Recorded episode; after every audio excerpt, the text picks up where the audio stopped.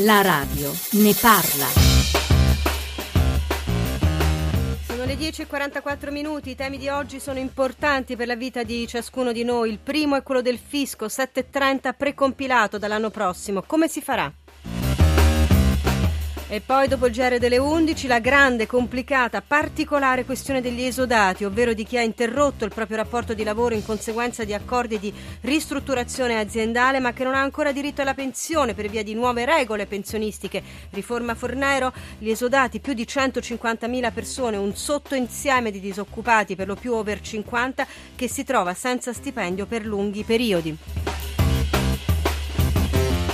Buongiorno da Ilaria Sotis e buongiorno dalla Radio Ne Parla. Chiamate il numero verde 800 055 103 o scrivete sms, sms o messaggi WhatsApp al 335 699 2949, una mail alla Radio Ne Parla chiocciolarai.it. Le vostre domande, le vostre considerazioni, le vostre idee, le vostre opinioni diventano per noi spunti per aggiungere informazioni. 335 699 2949 sms e messaggi WhatsApp. Iniziamo come ogni martedì dal memo di Maria Teresa bisogno.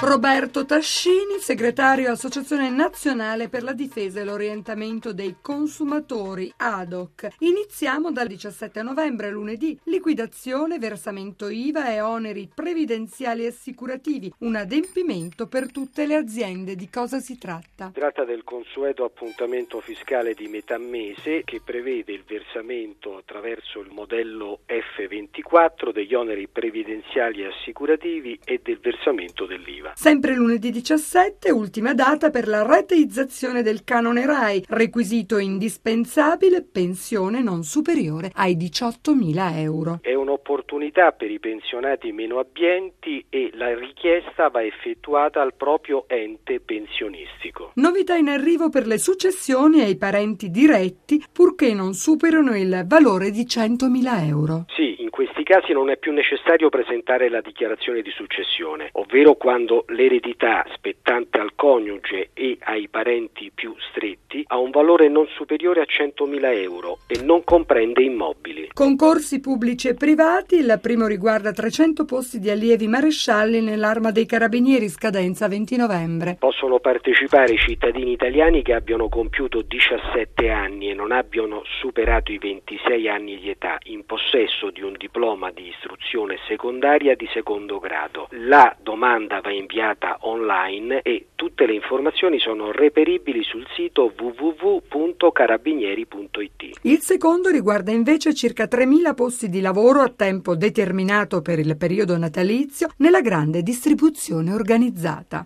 Si tratta di contratti di somministrazione a tempo determinato di tre mesi e le caratteristiche dei singoli profili e le candidature da effettuare online sono disponibili sul sito aziendale www www.articolo1.it. E infine il 7.30 con invio telematico solo per i contribuenti che si registrano sul sito dell'Agenzia delle Entrate, un provvedimento che riguarda pensionati e lavoratori dipendenti. Sì, riguarderà circa 30 milioni di persone. Dopo essersi preregistrati potranno avere ovviamente telematicamente il modello 730 precompilato. Si tratterà di verificare l'esattezza e la completezza dei dati e, ed è importante ricordare ricordare che il modello comunque non conterrà le spese sanitarie oltre alle altre spese detraibili. Allora, naturalmente il memo lo potete riascoltare, scaricare anche il podcast dal sito della Radio Ne Parla. Come ogni martedì vi ricordiamo appunto le scadenze, scadenze fiscali, ma non solo, avete sentito anche eh, concorsi e poi cerchiamo di approfondirne una di queste che ci sembra eh, magari più degna di essere ben spiegata. Professor Marini insegna diritto tributario all'Università di Roma 3. Buongiorno, bentornato alla Radio Ne Parla.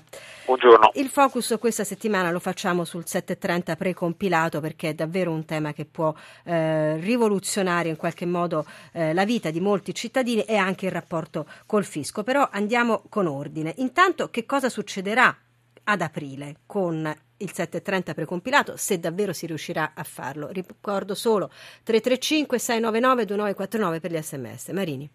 Sì, entro il 15 aprile di ciascun anno la dichiarazione precompilata viene trasmessa al contribuente in via telematica parlo di contribuenti, come è stato già sottolineato, che lavoratori dipendenti assimilati e pensionati. I contribuenti potranno accettarla, questa dichiarazione, o modificarla, rettificando i dati che sono stati comunicati dall'Agenzia delle Entrate o inserendo ulteriori informazioni.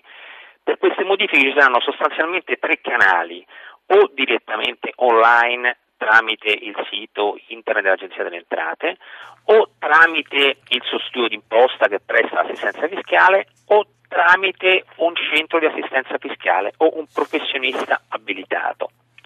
Ora, per consentire il rispetto di questi tempi di precompilazione, sono stati anticipati al 28 febbraio il termine che attualmente era il 30 aprile per la trasmissione all'Agenzia delle Entrate dei dati relativi ad alcuni oneri deducibili e detraibili sostenuti nell'anno precedente. Da parte Qual- di chi? Da parte diciamo della, perché ci sono tre flussi di dati, sì. informazioni disponibili in anagrafe tributaria, i dati trasmessi da parte dei soggetti terzi e i dati contenuti nella certificazione dei sostituti, d'imposta e la legge prevede che però debbano essere costituiti delle apposite cosiddette unità di monitoraggio che deve ricevere e gestire i dati di questi flussi informativi utili per la predisposizione di queste dichiarazioni. Non è facile quello di cui stiamo parlando. Ricordiamo ad esempio che eh, i dati contenuti nelle certificazioni dei sostituti d'imposta dovranno eh, comunicare appunto questi sostituti d'imposta, i redditi di lavoro e le trattenute e se lo faranno in ritardo verranno sanzionati di 100 euro per ciascun lavoratore, per cui è un sistema abbastanza complesso quello che si sta mettendo eh, in piedi. L'Agenzia delle Entrate dice ci sarà bisogno di un rodaggio di un paio d'anni prima di essere completo di tutti i dati, tant'è che quest'anno per esempio non eh, figureranno le spese eh, sanitarie. sanitarie. I commercialisti sono piuttosto dubbiosi della faccenda, proprio in questi giorni riuniti in un grande convegno a Roma, dicono il 70% dei casi del 730 precompilato sarà da compilare. Lei come la vede, professor Marini? Sì, è un via sperimentale, diciamo, è, un, è in via sperimentale perché appunto, come ha sottolineato, i dati sanitari dovranno comunque essere integrati. C'è anche un profilo di responsabilità ben avvertito dai commercialisti perché laddove intervenga poi la modifica con il visto di conformità del commercialista poi le eh, sanzioni, gli eventuali controlli formali ricadrebbero in capo al commercialista, in capo all'intermediario.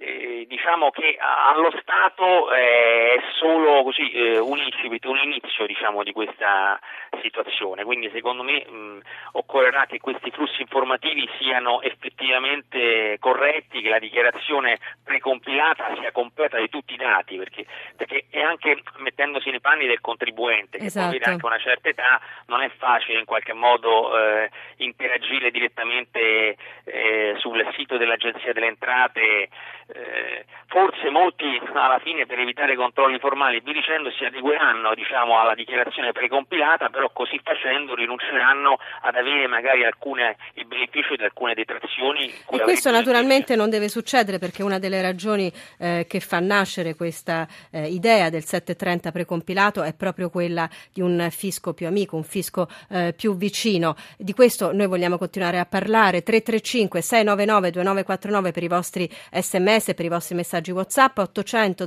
055 103. Adesso Neil Young con Old Man.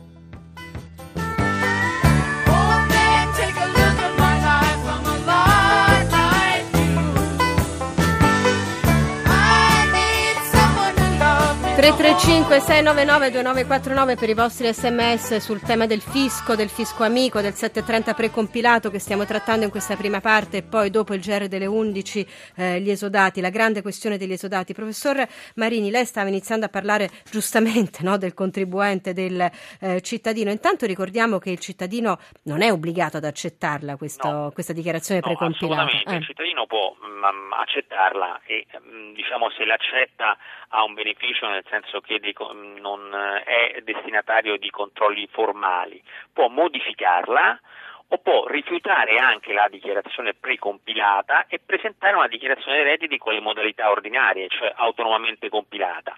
Quindi nel primo caso, eh, quindi nel fatto che accetta diciamo, la dichiarazione precompilata, non ci sarà il controllo formale sui dati forniti con le certificazioni dei sostituti d'imposta e sui dati relativi a che gli vengono dati direttamente all'anagrafe tributaria, però resta fermo anche in questo caso il controllo della sussistenza di eventuali condizioni soggettive che danno diritto alle detrazioni stesse.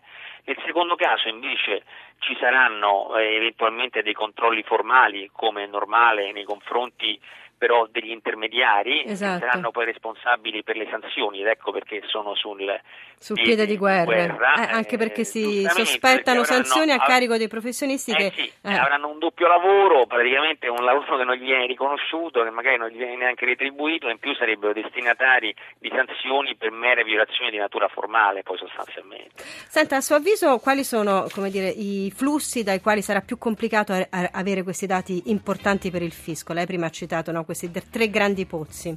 Ci sono tre grandi sì. diciamo, flussi. Il primo flusso è quello diciamo, di tutte le informazioni che sono disponibili eh, nell'anagrafe tributaria, ad esempio penso alla dichiarazione dell'anno precedente, ai versamenti che sono stati effettuati.